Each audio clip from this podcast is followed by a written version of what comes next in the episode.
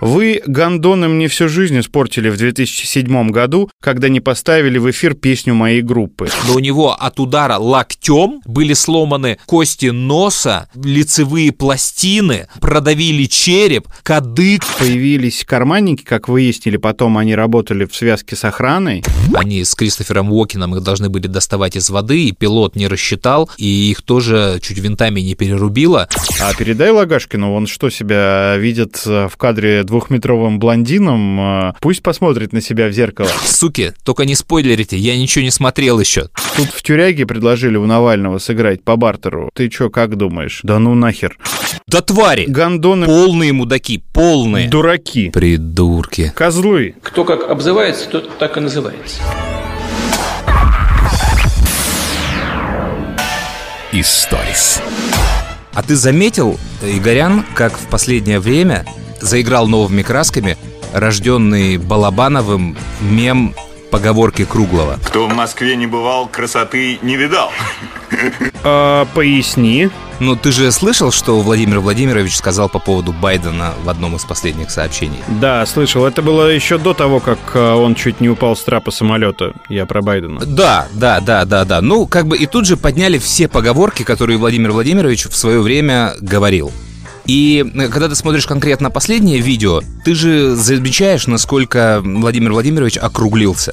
И я не знаю, может быть, у тебя нет, но у меня сразу же ассоциация с братом и с этими поговорками Круглого из первой части картины. Поэтому э, вот Алексей Октябринович это величайший был человек, и мы еще долго, как в «Симпсонах», будем находить в его работах какие-то вещи, которые приходят и становятся актуальными. И тот же самый мент э, из груза 200, который в тот момент был нереальным маньяком, а сейчас модно говорить про маньяков, и это оттолкнуло многих от фильма, сейчас выглядит просто котенком. И я уверен, такие элементы будут еще появляться, появляться и появляться.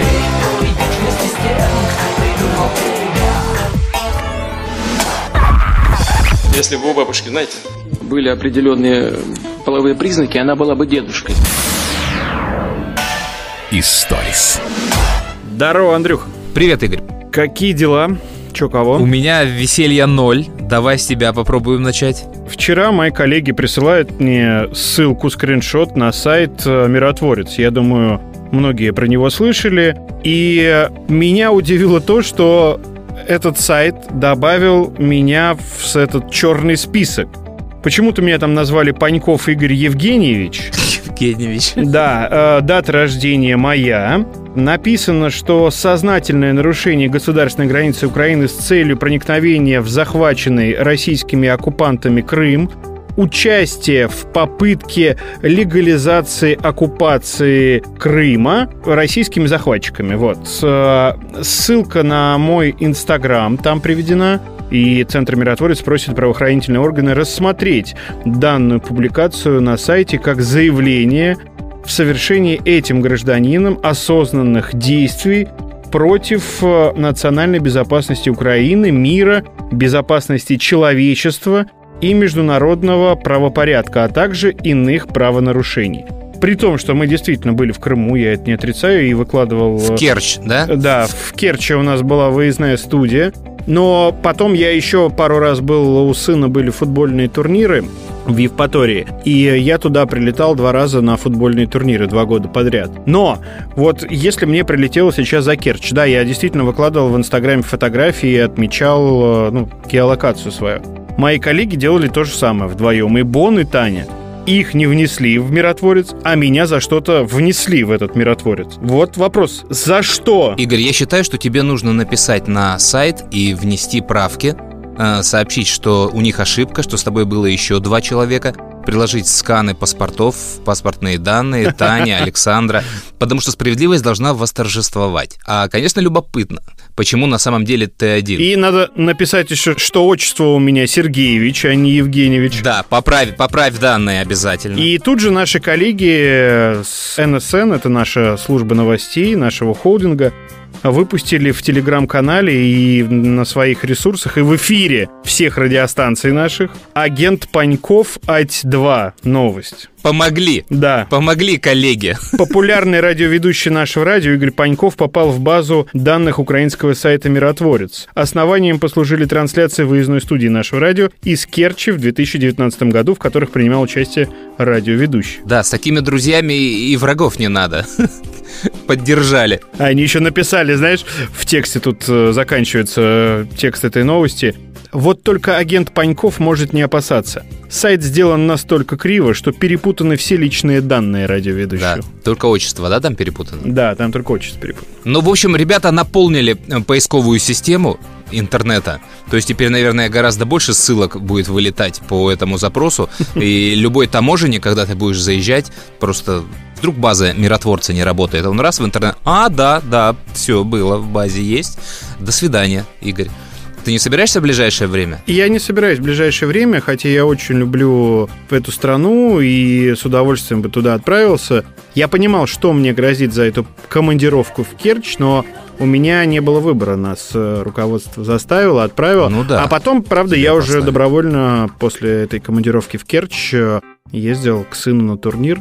Я просто как бы польщен, конечно же, вниманием к моей скромной персоне, тем, что я попал в эту базу. Я не очень понимаю, насколько она официальна. То есть, если я сейчас отправлюсь в Киев, то меня на границе развернут обратно или меня арестуют? Нет, тебя не, не, не, не арестуют, конечно, как тебя могут арестовать. Да, тебя отправят обратно. Ну, мало Ты ли. не полетишь, не долетишь. У квартета так было.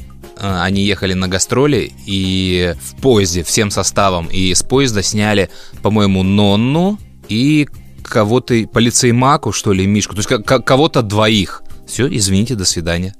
Развернули, и они там как-то закрывались. То есть спектакль нельзя было отменять, и они на ходу придумывали, как им сыграть, выкрутиться. Ну, в общем, странная такая история, да, я тоже люблю страну, я там бывал много раз, живя в Молдавии, мы, конечно, туда наездами э, мотались в подкасте, мы сегодня расскажем даже какие-то элементы дружбы и пребывания там. Ну, у меня нет комментариев, как ни крути, это странная история вот с сайтом «Миротворец». Смешно Таня прокомментировала, ну, эту ссылку, скриншот на сайт Миротворец. Говорит, ну скажи спасибо, что хоть фотку классную выбрали. Ты мне тут нравишься. А, да, а, а фотка, она не класс, она демоническая такая, знаешь, она как, ну точно, в офисах Лубянки человек сделал фотографию на документ. Там прям демон такой. Это из бара концерт и тоже из моего инстаграма. Я в день рождения, по-моему, уже третий год подряд выкладываю эту фотографию. Э, Ну, забавно.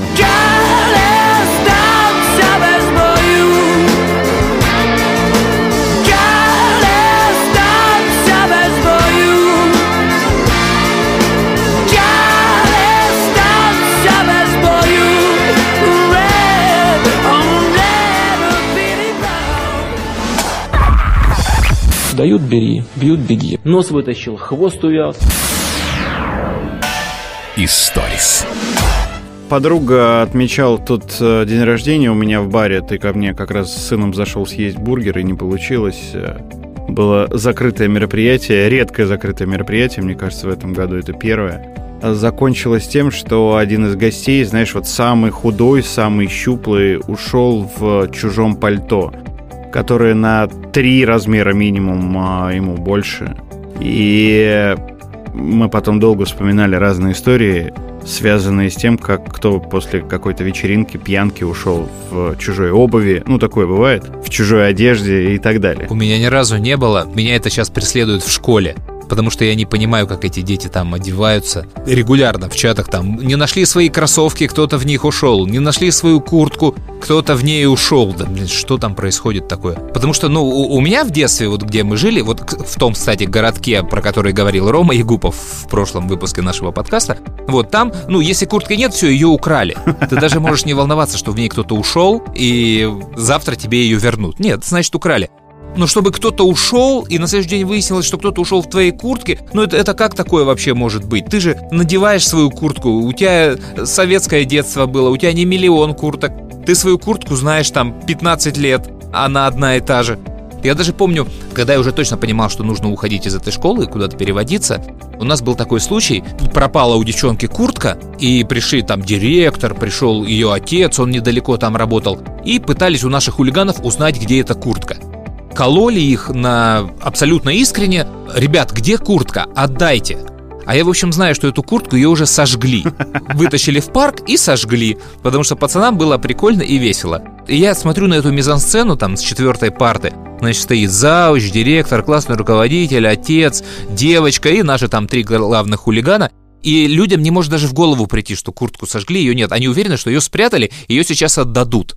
Нет, ее не отдадут. Я хотел продолжить эту тему, потому что, ну, день рождения был в субботу, и в воскресенье утром мне написали, и я прихожу в баню, я по воскресеньям хожу в баню в нашу городскую, и висит объявление, что кто-то ушел в чужих трусах неделю назад в воскресенье. Я очень глубоко задумался, потому что ну, я вижу контингент, который туда ходит, и понимаю, что иногда люди очень пьяные оттуда уходят. Но вот чтобы перепутать трусы, это, мне кажется, уже перебор. Да, э, ну, я тут не знаю, что больше перебор. Перепутать трусы или искать эти трусы таким объявлением. Зачем? Они что, дороги? Может быть, дороги кому-то, да. А у меня тесть в пятницу у жены был день рождения, а, вот как-то меня преследуют прям, знаешь, внахлёст эти истории, и он ушел в моей шапке. Причем там шапка, на ней написано то ли фак, то ли еще что-то. Вот. И я вчера в гости к ним заезжал, говорю, пап, верни шапку. У него шапка черная, на ней написано Рибок, а у меня написано фак. Ну вот он перепутал и ушел. Ну мы так плотно посидели, хорошо погуляли, отметили. Поэтому такая история произошла. А как ты, охотник, стреляешь? Хорошо. А как же? А если я шапку брошу, ты в нее попадешь? А бросайте вашу шапку. Сейчас от нее ничего не останется. Одни дырочки. Поросенка стричь. Визгу много, а шерсти мало. Историс. У меня еще, кстати, есть история про воровство, но не курток, а из курток. У нас были ребята, такие, они мало учились в школе, ну, такого хулигана цыганского вида. И в какой-то момент у них э, вдруг образовалось много денег, мы это видели. Я говорю, а откуда? Он говорит, да мы на почте работаем. На почте? Да. Письма там, телеграммы разносим. Я говорю, м-м, интересно. И однажды мы видим их выбегающими из э, музыкальной школы. А у нас в музыкальной школе такой самогардероб был, когда ты приходишь, не сдаешь э, вахтеру одежду, а сам повесил и ушел. Вот, и они выбегают, и у них там какие-то деньги в кулаках. И мы понимаем, что они, в общем, по карманам вычищают деньги в музыкальной школе. И с тех пор у нас было такое выражение на гоп-стоп, там, на воровство. М-м, на почте разносите. Телеграммы, письма. А однажды мы увидели этих ребят, и у них было что-то большое. Я не понимаю, сейчас не могу вспомнить, что, но мой друг Руслан пошутил, говорит, м-м, ребят, вы, похоже, на разнос посылок перешли, потому что у них было что-то очень какая-то дорогая вещь, и вот с тех пор у меня работа на почте а, ассоциируется только вот с этими вот историями. Я могу ошибаться, но мне кажется, раньше даже инициалы на одежде делали, вышивали родители, как раз чтобы не перепутать куртки, потому что особого разнообразия в фасонах не было. Там штаны, куртки, ботинки были практически у всех одинаковые. В одном и том же магазине купленные. Вот у меня в детстве этого не было, и э, у нас это была байка про москвичей. И я такое видел только один раз, и я, по-моему, в подкасте про это уже рассказывал. Мы были один из последних моих пионерских лагерей. Э, это было на море, Евпатория и приехали два человека из Москвы, и у них вся одежда была подписана, вся. А шмотки были очень фирменные. Это конец 80-х был, потому что у них родители где-то работали в военторге или еще где-то. И они настолько э, своим снобизмом разозлили местных, ребят э, евпаторских, которые тоже отдыхали в этом лагере, что вот у них украли абсолютно все в конце смены, в последний день. Они ушли на море отдыхать, и вот все, что они оставили в номере в палате, э, все украли. И последний человек, который забежал из тех, кто воровал, знаешь, он забежал последний, а, что, вы, где, все украли, да ладно, да. Поднимает матрас, под матрасом трусы, кстати, к трусам. Трусы лежат. О, нормально! Прикинул на себя трусы и довольный. Все, пока, пацаны, до встречи через год. И там уехал на каком-то местном автобусе к себе домой. Это единственный раз, когда я сталкивался с подписью одежды. По поводу воровства одежды в моем э, старом заведении, когда это был не бар, а клуб-концерт, э, одно время случилось несколько краж э, одежды. Ну, то есть как это происходит? Ты помнишь, это было такое Да. цокольное помещение, ты спускаешься, там гардероб, раздеваешься, ну и заходишь в клуб. И а, появились карманники, как выяснили, потом они работали в связке с охраной. Э, Смысл был следующий. Они пасли вот девушек э, в дорогих шубах зимой, тащили номерок э, у них из сумочки, которую они оставляли там, например, на барной стойке. И потом, э, соответственно, уходили. Это были и мужчины, и женщины. Ну, там чаще они в связке работали. И уходили в дорогих шубах. Вот у меня несколько раз э, в заведении украли дорогущие шубы. Вызывали полицию, смотрели все это по камерам, и потом выяснилось, что охрана участвовала во всей этой истории, поймали этих ре- ребят. Э, Благодаря, кстати, нашему там общему знакомому, который работает в полиции, Ой, круто. он э, там выяснил, что это все там э, достаточно распространенная история, и они вот в Таганском районе по заведениям работали. И вот воровали именно не телефоны, не деньги, а тащили номерок, э, уходили потом в шубе, а потом на Авито ее продавали. Когда добрый молодец Петр Ручников уговаривал вас сделать первый вынос, вы, естественно, как и всякая женщина, сначала ну, боялись и даже плакали. И говорили, что никогда раньше этого не делали. А он вам говорил, что никто никогда раньше этого не делал. И что стоит только попробовать, как вы сразу убедитесь, как это легко и просто. Потому что и делать-то вам ничего не придется. Потому что все заключается в его умении вынуть номерок у фраера ушастого. Помните, Волокушина? Помните. Тебе бы не картины, начальник. Тебе бы книжки писать. А, Чтобы видеть дальше, нужно подняться выше. Историс. Слушай, про почту, про посылки как раз история. Знаешь же, да, есть такой парень Сергей Бондарь. Да, наш э, хр- хранитель э, истории нашего радио. Архивариус нашего радио. Да.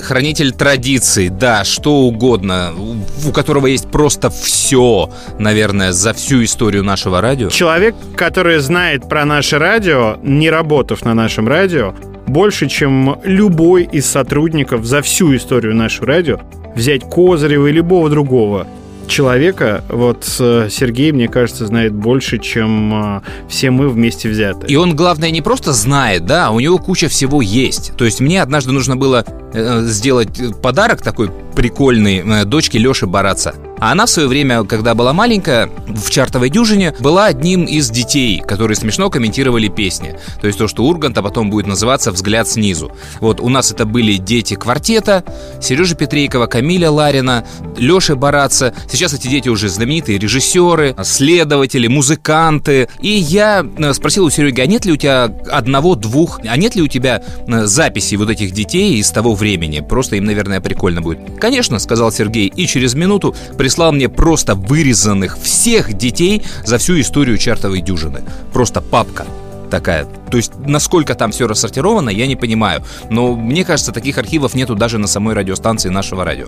И вот, разбираю какие-то старые вещи и нашел уйму э, штук, которые нужно выбросить. Условно, старые диски летописи эфирные, с которых был эфир. Летопись, она делалась практически под эфир, я не всегда даже успевал ее послушать перед тем, как отдать на эфир. Я нарезал диск, отдавал, и в эфире слушал программу, находил там какие-то ошибки, и для повтора она уже была переделана. И вот ряд каких-то вот этих первых дисков у меня остался. И я Сергею написал, тебе нужны, будешь в Москве, забирай. Он говорит, я в Москве бываю редко, он живет в Калмыкии где-то. Говорит, пришли почтой. Я говорю, нет, слушай, брат, я почта, я знаю, что такое почта России, я не буду этим заниматься, не нужно. И он меня уговаривает какое-то время. То есть сначала он должен был приехать на нашествие, в прошлом году нашествия не было, и он склоняет меня к почте России. Да пошли, да я всегда присылал. Да это было, это вот ну нормально придет. Я его убеждаю, что нет, нет, нет. И, и, и в- итоге, ну я понимаю, что нужно уже отправлять, а, потому что с этой пандемией непонятно, когда мы встретимся. Долго искал коробки, то есть нету нужного размера на почте. А, В пакете не хочется отправлять. А я такой не любитель этой почты России. То есть у меня это попило крови. В итоге я нашел коробку, все оформил, пришел на почту, отправил эту посылку. Говорю, ну, встречай. Все, посылка ушла, думаю, ну, ему, наверное, будет кайфово. А, и что ты думаешь? Ее потеряли. Блин, как жалко. Архив летописи утерян. Причем он опытный такой человек, ну, с этими почтовыми рассылками, он точно знает, что ее потеряли, хотя есть трекер, который показывает, что она уже приехала в Элисту, а он уже в листе выяснил, что ничего не приехало, что это потеряно где-то типа в Ростове-на-Дону, где-то на перекладных, и нужно писать заявление, восстанавливать, все это находить. Э, в общем, я никогда не сомневался в Почте России, и она меня в этот раз не подвела. Все мои убеждения были правдивые, то есть ничего там не меняется. Полчаса назад прочитал новость о том, что огромное количество исков э, в адрес Почты России было подано из-за того, что иностранные посылки потеряли они вовремя не приходили, Почта России ссылается на ковид, на ограничения, сложности, но все равно иски уже судебные им прилетели.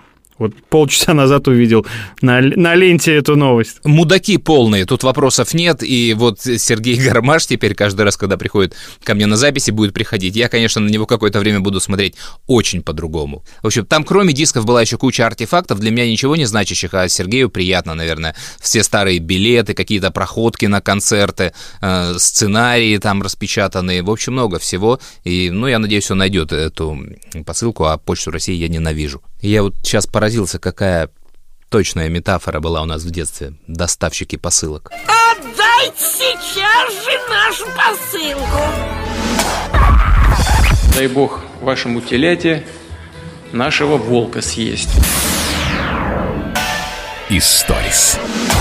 Я другую историю сейчас, опять же, связанная с днем рождения жены, ты видел, наверное, пост у меня в Инстаграме, я в сторис выкладывал. А, ну, она хотела ноутбук, и я там гуглил, искал э, и написал один из интернет-магазинов, ну, то есть сделал уже заказ э, на ноутбук, и мне прилетело сообщение. Ну, там нужно было указать там мобильный телефон, имя, фамилию, электронный адрес и так далее. И мне пришло сообщение, именно смс-ка. Добрый день. А вы не тот Игорь Паньков, что работал на нашем радио? Вы гондоны мне всю жизнь испортили в 2007 году, когда не поставили в эфир песню моей группы. Хер тебе, а не ноутбук. Э, Это не шутка, Андрюх. Это вот, ну, реально... Ну, то есть, может быть, кто-то пошутил, и, возможно, даже такой истории не было. Но вот э, мне пришло такое сообщение. Слушай, ты знаешь, э, я очень часто вижу в ленте и- и- Игорей Паньковых. И чаще всего, кстати, ты у меня на украинском языке разговариваешь. Ну, я потом понимаю, что это просто не ты, да, а другой человек. А здесь прям как-то очень борзо. То есть тебя спрашивают, а тот ли ты Игорь Паньков, и на всякий случай сразу вваливают, что да, конечно, это ты, ладно, мудачок, хрен тебе, а не ноутбук.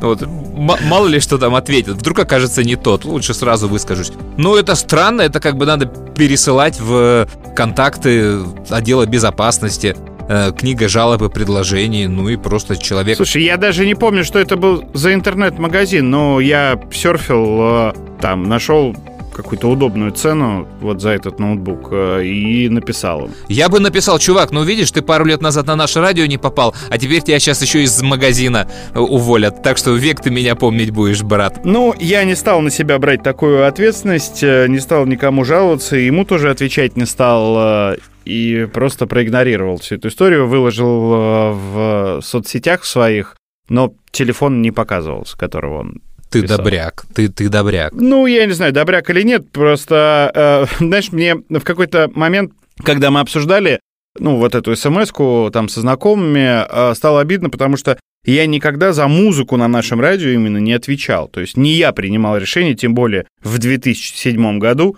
ставить э, ту или иную композицию или нет. Я думал, размещать это в Фейсбуке или нет, но потом не стал. Обратившись к коллегам, э, кто у нас в 2007 на нашем радио отвечал за... Да не, ну наплевать, песни? конечно. Мне тут прилетело через 14 лет. Вот. Хотя любопытно было бы послушать, знаешь, что эта группа играла, и найти сейчас эти демозаписи и похохотать. Да, кстати, я об этом не подумал. Надо было для подкаста какое-то развитие. Спросить, что за группа, как называлась, э, поставить трек. э, Это... Включить эту группу в эфир нашего радио или нет? Ты знаешь, мне периодически пишут э, до сих пор, ну, я думаю, как и всем сотрудникам нашего радио, и присылают демо-записи, Я ну, всем как-то тактично объясняю, что вот есть музыкальный редактор, есть там программный директор, которые сами решают, ставить или не ставить, есть там худсовет, в конце концов, и они реально отслушивают все то, что присылают э, на почтовый ящик. Ну, раньше это были диски, сейчас это все ссылки, треки и так далее. Но мне, во-первых, не верят, во-вторых, очень не обижаются, что я не могу дать какую-то обратную связь.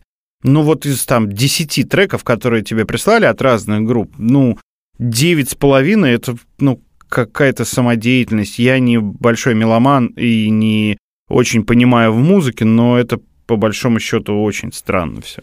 И как-то вот объяснять людям, а они же все люди творческие обижаются. А почему вот вы не взяли этот трек? А почему он вам не нравится?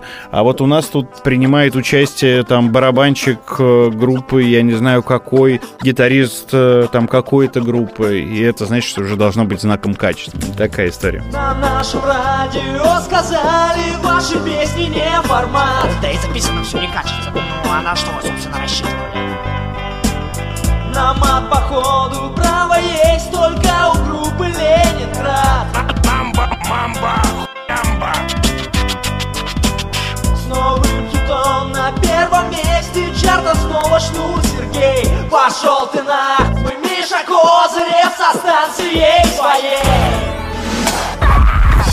Некоторые люди у других соринку маленькую в глазу замечают, а у себя в собственном глазу бревна не видят. Историс. Ты сейчас произнес баня, и я тебе хотел рассказать, как любителю бани, самый свой необычный поход в этом году в баню. Я приехал к брату э, во Владимир. А, ну, это район такой, где они вот выросли со школы, братский коллектив, они там все тусуются, все друг друга знают. Тогда они были школьниками, сейчас они все кто мент, кто предприниматель. И э, в центре такого большого громадного колодца района есть школа, которую строили в 90-х годах и почему-то запрограммировали в ней сразу бассейн, что для 90-х годов странно. И каким-то образом при этом бассейне, а там даже два бассейна, есть секция со здоровой сауной. Я уж не знаю, кто это придумал, зачем, ну что, вода греется, ну пусть будет и сауна. И теперь э, все вот эти пацаны, то есть мой брат, его друзья, у них там работает сторожем и по совместительству химиком, следящим за этим бассейном, ну их друг. И э, в пятницу и в субботу в 11 часов ночи все под... съезжаются к этой школе, парень открывает эту дверь изнутри, то есть все туда заходят, Америка 30-х, бутлегеры, закрытый клуб. И мы паримся в этой сауне там ну не всю ночь, ну там пока не надоест. То есть в нашем распоряжении два бассейна и вот эта вот сауна. Все приносят какой-то стол, накрывают поляну. Слушай, я не знаю, я от этого отвык очень сильно. И меня это опускает в какие-то там годы моего детства. Это невероятно круто. И они рассказывали какую-то историю, что однажды что-то то ли сигнализация какая-то сработала, то ли еще что-то, и приехали менты. И, конечно, ментам никто не открыл, и они менты такие, ну, не ленивые были, знаешь, они подставляли какие-то лестницы, они светили фонариками в окна бассейнов, там с улицы, чтобы понять, есть там что-то в школе или нет. И ребята говорят, мы лежали на кафеле там, в раздевалках или где-то и боялись, что если они сейчас пойдут на взлом, они долго не уезжали. Они там советовались, что точно сигнал сработано, что надо ломать, вызывайте ОМОН. Они там через окно слышали разговоры. Ну и, в общем, в тот раз все обошлось. А было бы, наверное, смешно, если бы эту школу взломали и, и вскрыли бы в этой школе просто там помощник прокурора, ГИБДДшники, следователи какие-то. В общем, такая хорошая компания парящихся по ночам в школе, в бассейне с сауны. Ты сейчас напомнил мне историю вообще первый раз в жизни, когда я э, оказался в бассейне. Это была Курская область, э, где, собственно, я родился. Моя тетя, родная сестра папы, была директором школы. При этой школе был бассейн. И я не помню, сколько мне тогда было лет, 7, 8, 10. И когда я приезжал к ним в гости, а брат, э, ну, ее сын, мой двоюродный брат, брал ключи у мамы с разрешения. И мы вечером ходили купаться в бассейн. Это вот первый раз был, когда я был, в принципе, в бассейне. Он собирал свою компанию друзей. Тогда, мне кажется, вообще еще никто даже не пил но э, при этом там была вышка, был бассейн, и вот ты включал свет, включал всю эту историю, и вот мы купались в бассейне, там компании из 10-15 человек. Это было очень круто. Круто. Прям такое, знаешь, яркое воспоминание из детства. Видишь, тут важная штука, кстати, я ее забыл сказать, свет. Потому что у нас э, вот в этой школе пацаны как раз свет не включают. Потому что эта секция бассейнов, она очень остеклена, и если ты включаешь свет, то всем будет видно, что почему-то ночью в бассейне там горит свет, значит, идет какая-то движуха, и ты свет не включаешь. То есть он есть в душевой, в раздевалке, в сауне небольшой. А, а выходишь ты из всего этого и плаваешь, ты, конечно, в полной темноте, потому что ничего э, включить нельзя. И это добавляет какого-то такого, знаешь, криминала и тремора к ощущениям. Вы же, вы же, я не знаю, вы же в тех же школах учились, а? У тех же учителей, у тех же родителей почти мои ровесники. Как ты-то получился? Из чего? Вы все! Этот трусы забывает, в бассейн идет. Этот пуляет в соседа по парте. Вам что надо-то в жизни? Вы вообще как ее прожить хотите? Встречают по одежке, а провожают по уму.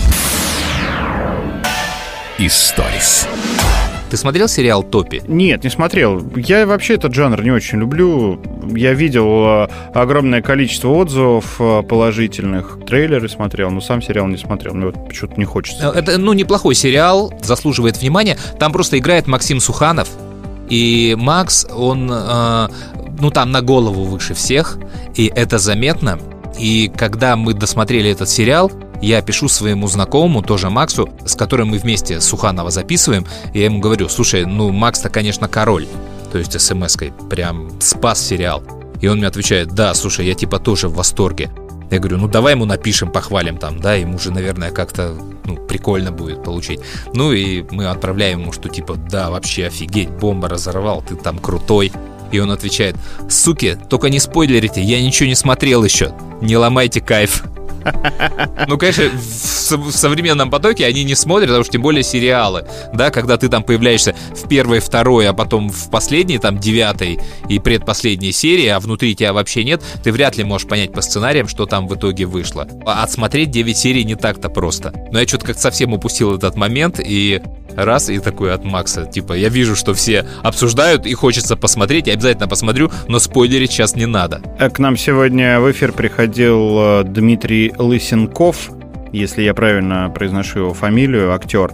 Ну, ты его точно знаешь, у него такая очень узнаваемая внешность. Он и в «Домашний арест» Сталинград. э, снимался э, в эпизодической роли. Дуэлянт. В «Шторме» он играл там терпилу в эпизодической роли, там, по в тюрьме. И сейчас он снялся в «Вампиры средней полосы».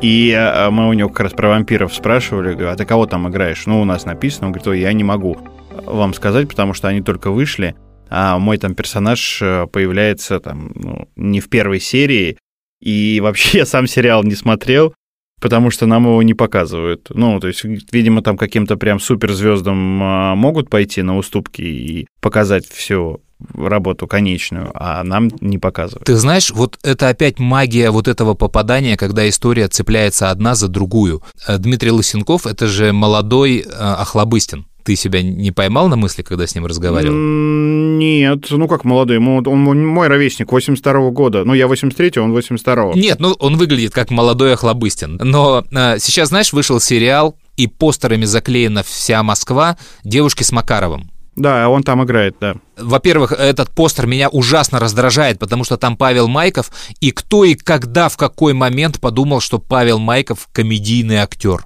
и хороший комедийный актер, мне это жутко интересно. А Павла Майкова сейчас очень много везде, и меня это очень сильно удивляет. Плюс он у меня ассоциируется с Дмитрием Песковым, и меня прямо, ну вот сразу же выворачивает, когда я слышу Павел Майков. Но не про него сейчас история, про Лысенкова. Лысенков тоже играет в сериале «Девушки с Макаровым».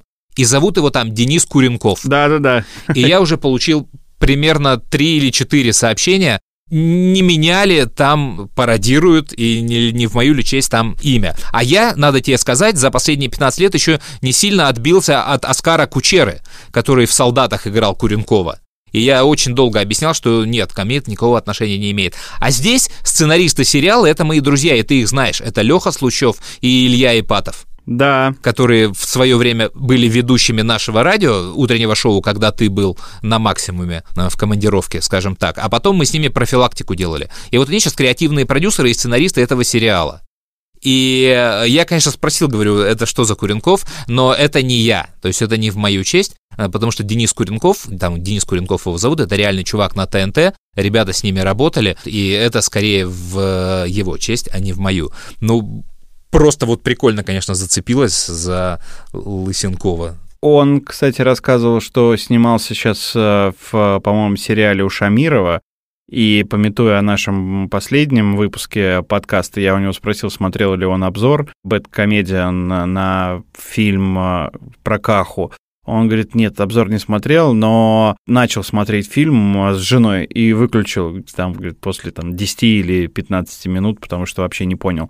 Он приводил пример, знаешь, нескольких режиссеров, э, с которыми он работал и очень хотел поработать. И единственный, с кем он хотел, но не поработал, это Быков. И вот он тоже про Шамирова говорил, говорит, я вообще не понимаю, как он вообще вписался в эту историю. Но он сказал такую фразу, ну, деньги тоже нужно зарабатывать, поэтому я не удивлен. Вот смотри, нет, нифига, Игорь, это было бы так, если бы не какое-то там часовое видео, когда Шамиров отвечает на критику Бэткомедиана, он с кем а, с одним из актеров этого проекта, они сидят и типа пытаются обсмеять в ответ Бэткомедиан или что-то объяснить, и вот это очень печальное зрелище. То есть там ты понимаешь, что это были не просто деньги, и совсем с другой стороны предстает Шамиров, и лучше бы я развидел это видео, потому что оно, конечно, печально. У меня есть еще, знаешь, версия, что просто ему не показали финальный монтаж, и он вообще не знает, какой получился фильм, и никогда его не смотрел. А снимал он нечто совершенно другое. Я посмотрел тут, э, продолжая нашу кинорубрику, фильм «Батя».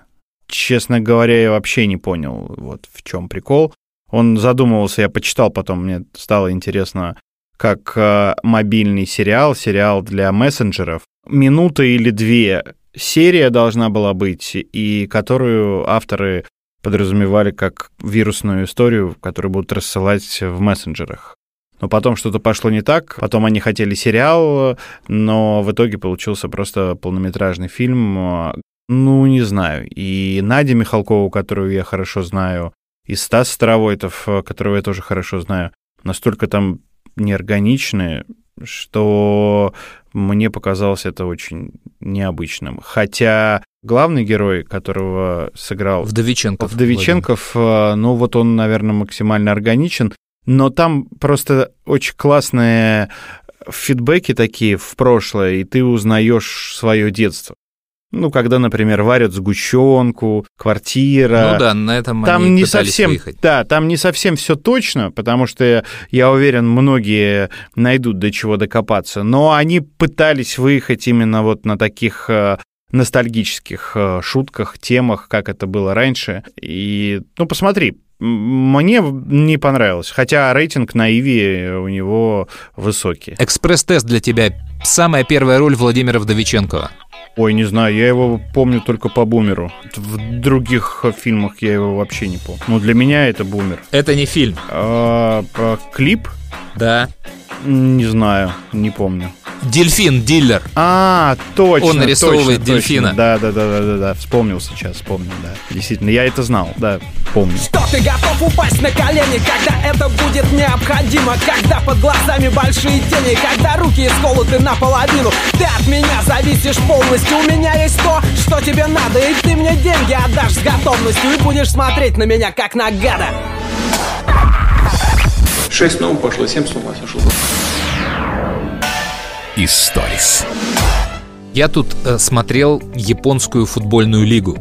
Очень долго рассказывать, почему я это смотрел. Это связано с Барселоной, перестройкой команды Барселоны, с мечтами фанатов, чтобы в нее вернулись Иньеста, Хави, Хави сейчас тренирует в Катаре, и он там прикольно тренирует. YouTube заполнен видосами тики-така по-катарски. А Иньеста играет в Японии. И одновременно с этим Месси и Рональдо успешно не вышли впервые в истории в одну четвертую финала Лиги Чемпионов, и пошли разговоры о том, старые они, не старые, кто там играет хорошо, кто сколько еще протянет. И это все сложилось в то, что я себе установил новое приложение, где я смотрю трансляции всевозможных спортивных событий, и в том числе там попались японские каналы, и я, когда серфил там, увидел матч э, команды Иньесты. и стал его смотреть. А потом увидел анонс, что будет следующая игра э, клуба Якогама. И я стал его смотреть, потому что все, что вот я перечислил, сложилось э, вот в этот титр, и я аж вздрогнул. Игру команды Якогама. Объясняю. За команду Якогама играет футболист Кадзу Миура. Это очень старый э, футболист японский, причем в прямом смысле этого слова старый. Ему сейчас 54 года. Ничего себе. То есть это примерно как сейчас бы у нас играли Карпин, Мостовой, то есть продолжали бы свою карьеру, Юран, Добровольский. Анопка. Да, Анопка. Но они уже давно не играют, а Миура играет. И этот чувак, это вообще у него очень, конечно, интересная жизнь, потому что он начинал играть в футбол, когда в Японии не было профессионального футбола. То есть никаких лиг, ничего. Он поиграл немножко там на любительском уровне и уехал в Бразилию совершенствоваться. И дальше его путь там шел там по Бразилии, потом в начале 90-х появилась японская профессиональная лига, э, он вернулся, появилась профессиональная лига, появилась и сборная хорошая, которая стала отбираться на чемпионаты мира, и он в этом очень сильно участвовал но в 94 году они не отобрались, а в 98-м они отобрались, он забил 14 голов, но его в итоге не взяли в команду. И был вообще мощнецкий конфликт. Он тогда уехал в Италию, играл в Италии, потом вернулся, опять играл в сборной, но на чемпионате мира так ни разу и не сыграл. Причем в Италию, когда он приехал играть, его в одной из первых игр сломали так, что я крайне мало таких травм видел. То есть я сейчас подробности не помню, но у него от удара локтем итальянского защитника были сломаны кости носа, лицевые пластины, продавили череп, кадык, и он доиграл этот матч, как он это доиграл, я не знаю, но через полгода его в чемпионате Италии не стало. Он вернулся в Японию, а в Японию в это время приехал доигрывать Зико, бразильский футболист, в свежеобразованную лигу. И Зика понял, что, в общем-то, он и в 40 лет в этой тинейджерской лиге нормально будет играть, и он и объективно был звездой в Японии. И там у них началась такая заочная вражда. То есть суперзвездный футболист Зико и легенда Японии Кадзу Миура. Кадзю, кстати, это вот монстры в Японии великие. Кинг-Конг это Кадзю, Годзилла Кадзю, Морта и все вот персонажи вот этой вот вселенной. Поэтому у него прозвище Кадзю, а на самом деле он Кадзюоси. Ну, это, видимо, как ну, Королев и Король у нас. И вот этот Миура, он все время боролся с Зика. То есть на соревнованиях, там персональных, у них были финалы друг против друга. И Зико там умудрился в 41 год, по-моему, вот он забил самый старый гол, как минимум Японии, он считается такой, в мире вряд ли. Потому что Роже Мила забивал нам сборной России, по-моему, в возрасте 42 года. И наверняка есть еще более поздние голы, вопрос в том, котируется лига или нет потому что там вот в Египте был рекорд, там взяли человека в 75-летнем возрасте, и он играл там в профессиональном футболе одну игру, но Миура он играет всю свою жизнь, не прерывая вот эту карьеру, до 54 уже доиграл. И вот этот вот Миура, вот он, прикинь, он с тех пор играет до сих пор, не прерывая карьеру, потому что у него есть мечта забить гол в позднем возрасте и побить вот этот рекорд Зико. Вот это его путь самурая. Но он так и не забил ничего, да? Он уже лет 20 не может забить этот гол. То есть вот он пытается, ну не 20, поменьше, там 16. Его... Дали бы ему какой-нибудь пенальти пробить. Так вот, ты понимаешь, я посмотрел на эту команду Якогама, они сыграли 6 игр, не выиграли ни одной. А разница мячей там что-то 3-20. То есть они 3 забили, 20 пропустили. А понимаешь, 54 года ты не сильно побегаешь. То есть его реально могут выпустить э, там под пенальти, там он в конце выходит на 5 минут, э, там, чтобы поиграть. Ну, то есть, знаешь, это такая миссия, благородная миссия, да, то есть, видимо, ну, людям тоже интересно, и из уважения к нему. Он, по-моему, этот клуб лет тоже 15 играет, но вот этих вот последних лет э, старых. И вот, ну, никак у человека не получается. Мне кажется, это надо уже просто помогать человеку, то есть, ну, там, игроки какой-то противоположной команды, не знаю, в нерешающем матче, срубите кого-нибудь, пенальти сделайте вратарь, вообще не вставая в ворота. Пусть закатит человек, заслужил. Чемпионат мира пропустил, единственный для Японии в его эру. Настоящий самурай. А ты вот тут э, про Месси и Роналдо сказал. Э, я тут на спорте читал статью на днях, э, сколько зарабатывают в разных лигах игроки. и там она называлась, что Месси получает столько же, сколько Роналдо, Азар, там, ну, еще там несколько человек перечисленных вместе взятых. Там были Рональдо, Неймар и Мбаппе. 10 с половиной миллионов э, евро в месяц. Ну, это, это, это кликбит. Ну, то есть там у них у всех э, нормальные контракты, просто они хитрые, и ту цифру, которую у Месси используют, она не совсем правильная. Там у Роналда, у него по-моему, 4,5 или 5 миллионов, а у Месси 10,5. Я уверен, что это не так, и уж Рональду своих бабок точно не упустит. Но есть, кстати, огромная вероятность, что именно Рональду забьет все вот самые старые голы в мире. Причем даже если у Миура это вот получится сейчас или чуть позже. Заставь э, не очень умного человека Богу молиться, он лоб расколотить. Историс. Слушай, у меня есть история про кино, я просто тебе хотел ее рассказать. А, она появилась тоже из странной такой цепочки. Я делал проект для Disney корпорации, подкаст про Симпсонов. Они слушали наш подкаст и подумали, что я хороший подкаст сделаю им для Симпсонов. Коммерческий продукт я сделал этот проект, я про него расскажу в следующей программе, потому что он должен выйти на днях, и я не могу ничего рассказать про него и опубликовать до того, как он вышел. Там есть история про группу «Тараканы». Но я там зацепился за Нэнси Картрайт, э, которая голос Барта Симпсона, и вспомнил, что у нее в начале 80-х годов был такой фильм «Сумеречная зона». Она в нем играла главную роль. А чем примечателен этот фильм? Фильм — это полный метр по сериалу «Сумеречная зона» Стивена Кинга. И его делал Стивен Спилберг, этот фильм. Там было четыре новеллы, которые снимали мощные режиссеры. Сам Спилберг, Джо Данте, Лэндис и Джордж Миллер – все они связывались потом между собой одной такой сюжетной линией. И на съемках эпизода Джона Лэндиса там произошел один из самых трагических случаев в истории американского кинематографа. Там снимали э, флешбэк э, героя про Вьетнам и снимали сцену, как э, солдат американский спасает двух детей. Над ними висел вертолет, в который должен был приземлиться, в который они должны были сесть. И во время съемки, то есть вертолет, он был подвешен, но, но работал. То есть пропеллеры работали. То есть это был практически боевой вертолет. И винтами этого пропеллера перерубила актера Вика Морроу и обоих этих детей. 7, по-моему, или 6 лет.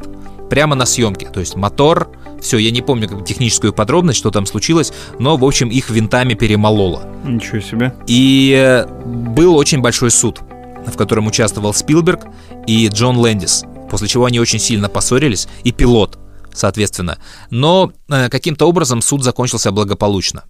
И никто не пострадал. Ну, для режиссера. Для режиссера, для пилота, для всех. То есть я не знаю, чего это стоило Стивену Спилбергу, но карьера его на этом не закончилась. Были слухи, что дети были нелегалы, это вьетнамцы были, два вьетнамских ребенка, но про это тоже ничего не знаю. Но кадры э, вот этой истории, то есть как им перерубает головы, они существуют. И я их видел. Они запрещены, они опубликованы. Э, есть такая серия фильмов «Следы смерти», Мондо-фильмы, которые собирают все вот эти вот истории, то есть разными способами они находят кадры реальных смертей и делают просто такие подборки. То есть то, что ну, в Ютубе приколы, да, а тут не приколы, а вот реальные смерти. Я, кстати, не знаю, до сих пор ли запрещен этот фильм или нет. Но почему-то я вот эту трагическую историю вспомнил. От Барта Симпсона вот так вот перешел э, к этим вот историям и вот хотел тебе рассказать. Сильно. Да. Я сейчас вспомнил э, видеокассеты, которые были в моем детстве, может быть, и ты их тоже смотрел. Серия называлась «Шокирующая Азия». Азия, конечно. Да, и там вот э, показывали, как прокалывают э, всевозможные части тела, делают пирсинги, татуировки. Ну, это вот все, что я запомнил. Ага. Как-то это было стра- страшно смотреть да, и да, жутко да, конечно. в детстве. Но вот эти кассеты пользовались популярностью. Ты сейчас начал рассказывать про серию роликов, где реальные смерти показаны, и я вспомнил про шокирующую Азию. Сейчас у детей, э, у людей этот фильм заменен человеческой многоножкой. Есть такая страшная история, не буду рассказывать подробности. Кто хочет, загуглит, кто смотрел, тот знает. Но это фильм ужасов, да? Ну да, такой фильм мерзости, скорее, как я это называю. Но это художественный фильм, это не документальный. Да, да, это художественный фильм, да-да-да-да-да. Этим он, да, от Азии отличается. А после того случая на «Сумеречной зоне», кстати, по-моему, перестали снимать вертолеты, ну, вот так вот э, реальные. А, потому что и до этого, там, в 79 году на съемках «Охотника оленей», кстати, чуть не погиб Роберт Де Ниро. Они с Кристофером Уокеном их должны были доставать из воды, и пилот не рассчитал, и их тоже чуть винтами не перерубило а они должны были через эти лыжи, знаешь, вертолетные, залезать из воды внутрь салона. И Майкл Чимина, он оставил именно вот те кадры, когда Де Ниро злой и понимающий, что он сейчас вот чудом выжил, он влезает на эту лыжу и смотрит на пилота этого корабля или на кого-то. И вот ему прям эти кадры оставил в «Охотнике на оленей». И я вот думаю просто тоже рубрику в Инстаграме или где-нибудь сделать э, вот либо импровизации, которые были на съемочной площадке придуманы, либо какие-то вот эти кадры, которые э, реальная жизнь, которая не игра актеров, а они остались. Их тоже довольно много. Надо будет на этот счет что-нибудь придумать. Мне кажется, это интересно. А я вспомнил э, историю Макса Лагашкина по поводу последних жуков. Ну, то есть э, сериал «Жуки» сейчас уже везде анонсируется, э, имеет продолжение, там, второй сезон. И э, я спрашивал у Макса, он сам угу. принимает участие в сложных трюках, или у него есть там дублер, каскадер, и он говорит, что, ну да, есть там каскадер, дублер. Он очень возмущался, что его дублер, который уже стал фактически официальным его дублером, как Максу кажется, на него не похож. Э, и он говорил очень смешно, типа, вот я реально, вот как он, ну, то есть вот, вот я реально такой толстый, вот еще что-то. И Денис Никифоров, э, тоже наш э, большой друг, прислал голосовое сообщение. А передай Лагашкину, он что, себя видит в кадре двухметровым блондином красивым? Пусть посмотрит на себя в зеркало. И Макс рассказывал про съемки вот второго сезона «Жуков», и там был трюк, в котором он не принимал участие, а как раз э, его дублер или каскадер это все делал. А, ментовский УАЗик, вот этот козел, улетает в озеро или в речку и, соответственно, тонет. И а, он рассказывает, что ну, идут съемки, все, улетает этот УАЗик, там э, сидит каскадер и тонет. И проходит, э, типа, там, 3 или 5 минут, и, ну, каскадер этот не появляется. И Макс говорит, у всей съемочной группы, э, ну, уже там мурашки по коже, никто ничего не понимает, что происходит. И Макс тоже говорит, я начинаю волноваться за парня, который туда улетел.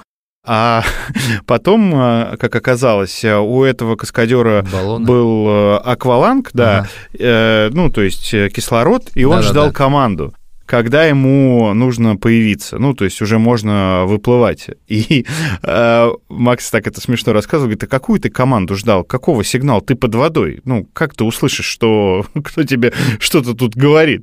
Мы тут все посидели, пока ждали, когда ты всплывешь. И он тогда не мог э, рассказать э, про эту сцену, он нам за эфиром рассказывал. А, ну, в эфире тоже так э, оговорился, но не мог сказать, что конкретно произошло, потому что, говорит, это, ну, не знаю, может, нельзя об этом как-то распространяться, а сейчас я смотрю в трейлере «Вторых жуков», там есть как раз этот момент, где УАЗик улетает в воду. Сразу вспомнил эту историю. Э, москвичи! Сюда! Да не ссыте вы, он всех выдержит! Кроме толстого! Толстый пусть плывет! Сила есть, ума не надо. Историс. Я тут на днях делал пост про фильм «Лабиринт». Это детский фильм, который я посмотрел в середине 80-х. Я там впервые увидел Дэвида Боуи. Дэвид Боуи играл там короля гоблинов, и я первые годы своего юношества раньше нигде гоблинов не видел, не читал, я думал, что все гоблины выглядят вот так, то есть как Дэвид Боуи. И э, слово за слово я, мы ну, с ребятами там обсуждали, кто как помнит этот фильм, я вспомнил историю про вот именно ассоциацию, когда у тебя какой-то образ ассоциируется с чем-то очень долго. К нам в начале 2000-х приходил Найк Борзов на интервью, он пришел такой обычный, знаешь, фиолетовый или какой-нибудь там салатовый, не помню, какие волосы были, кольца в носу, в ушах, везде, весь пестрый, в каких-то там мешковатых штанах. Ну, ты можешь себе представить Найка, как он периодически э, эксцентрично довольно одевается. Вот, ну, такой пришел обычный Найк. И говорит, не на интервью, просто стоим, разговариваем. Говорит, слушай, я сейчас в метро еду, и на меня смотрят две девочки такие, лет 6-7, напротив сидят, и так, и, и, и то ли завороженно, то ли как-то испуганно вот так смотрят, и прям глаз не могут оторвать. А рядом с ними сидит какая-то бабка, она не с ними была, просто бабка. Она встает на остановке, плюет в мою сторону и говорит «Пидорас!» И выходит. И девочки так вздрагивают, знаешь, и еще испуганнее на меня смотрят. Я доехал до своей остановки, вот иду к вам на наше радио и думаю по дороге, ведь страшно не то, что меня пидорасом назвали, а страшно, что теперь у этих девочек много лет, когда они будут слышать это слово, в голове будет возникать мой образ. Вот это обидно. Но сейчас Найк уже одевается не так экстравагантно, как раньше. Да. Он к нам приходил тут в рамках нашего проекта «Отцы и дети» со своей дочкой. Она тоже у него начинающая певица. Да. Очень скромная. И такой душевный разговор э, состоялся. Смешная история была, как э, она попросила ей, по-моему, 15 лет, ну что-то так, э, татуировку сделать. И спросила разрешение у мамы и у папы. И они вроде как все согласились. Но маме она сказала, что одну татуировку будет делать, а папе она сказала, что мама разрешила две татуировки сделать. И они вместе с Найком сделали то ли одинаковые татуировки, то ли ну, разные, но смысл был в том, что когда ей уже сделали две татуировки, выяснилось, что она не со всеми родителями согласовала количество татуировок.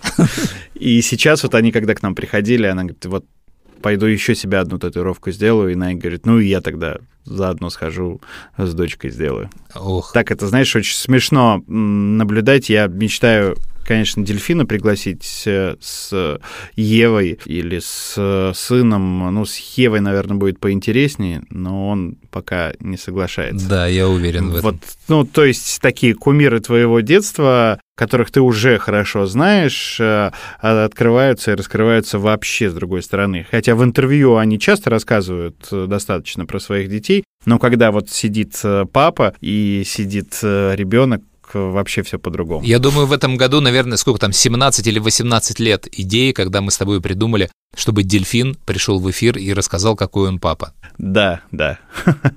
ну, собственно, это оттуда еще вот моя мечта была сделать да, программу. Да, да. Я да. рад, что ты ее реализовал наконец. -то. Да, и ты знаешь, это очень круто посмотреть на любимых артистов вот с другой стороны и на их детей. Скоро у тебя будут звезды и внуки. Уже можно к этим историям переходить. Там всякие Это да. Шахрины, Бутусовы, они уже готовы. По поводу Найка, просто он к нам приходил э, в эфир. Наше руководство решило развивать э, YouTube-канал нашего радио и попросили придумать шоу. Я придумал название, не знаю, почему оно мне в голову пришло. Называться это все будет э, будет еще, где просто все существующие форматы сейчас шоу в YouTube были украдены. И смысл такой. Один э, человек берет интервью у другого человека, и они выполняют разные задания. Ну, ничего свежего, нового, но тем не менее. И первый пилотный выпуск у нас был с Найком и с Гречкой. Вот, очень скучный такой получился, ну, потому что они, в принципе, не очень говорливые ребята. Да, странный набор. А второй был, э, мы прям буквально через день снимали с Александром Красовицким из группы Animal Jazz и с Юрцом э, Новокаином э, из группы «Заточка». И он получился, ну, такой достаточно веселый. А, ну, самое смешное из этих двух выпусков, я распечатал аккорды известных песен, а Найку мы дали «Что такое осень?», гречки дали «Чижа в коморке, что за актовым залом». И, ну, там нет названия песни, просто аккорды, АМ, ДМ, вот вся эта ага. история. И, и принесли гитару. Они должны были наиграть, э, собственно, глядя на эти аккорды и угадать, что это за песня. Найк пытался, пытался, пытался, потом сказал, что все это херня какая-то, вот, и не смог э, да угадать, ладно. что это за песня. Да, удивительно. Причем я ему говорю, давай с припева. Вот там припев э, очень узнаваемый. А Гречка играла в коморке «Что за актовым залом», причем, знаешь, вот один в один. Ну, то есть э, просто мелодия песни. Но она не знала этой песни. А. Ну, и, по крайней мере, она ее не угадала. А Найк ее угадал. Он говорит, это там про какого-то учителя пения или еще что-то. Ну, в общем... Там... Вот это самое волшебное, когда вот он вспоминает, какая Да, песня, да. и Это все слова, которые набрасывает. Очень прикольная рубрика получилась. Это чем-то похоже на детей у Урганта, взгляд снизу. То есть, когда они простую вещь каким-то нелепым языком объясняют. Может быть, но тут они совершенно искренние. Вот, э, при том, что она играла вот один в один чижа, но при этом они долго думали, что это за песня.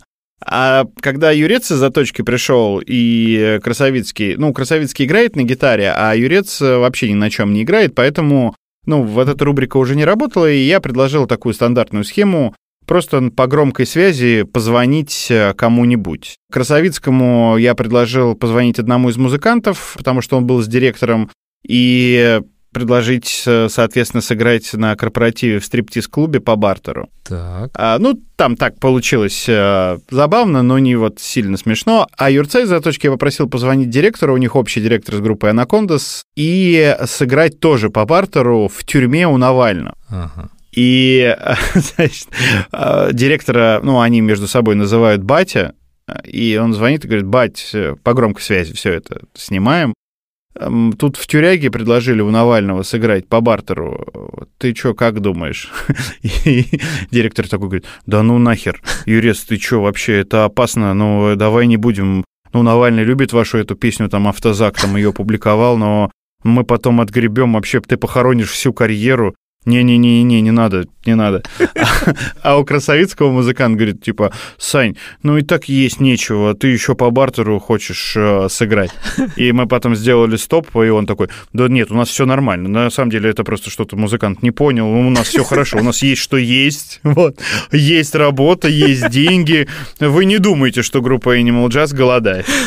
А когда премьера-то шоу? Ну, и зная, как э, наши коллеги все это монтируют, э, через полгода, наверное, выйдет. Ну, это такие два пилотных выпуска.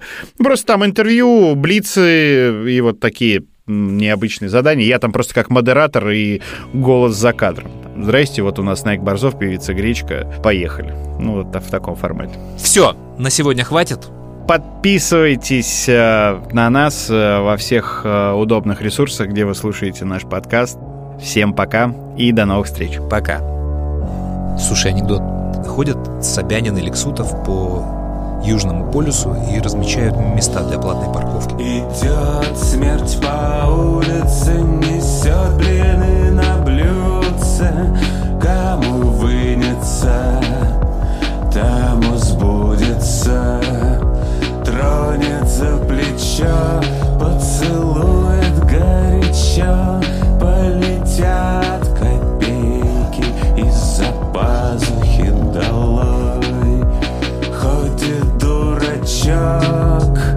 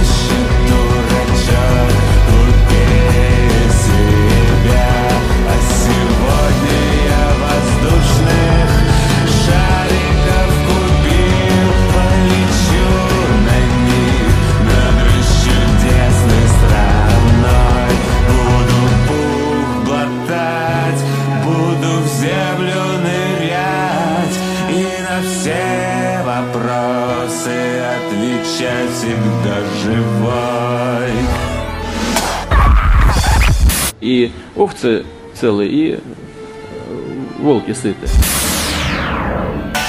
Историс.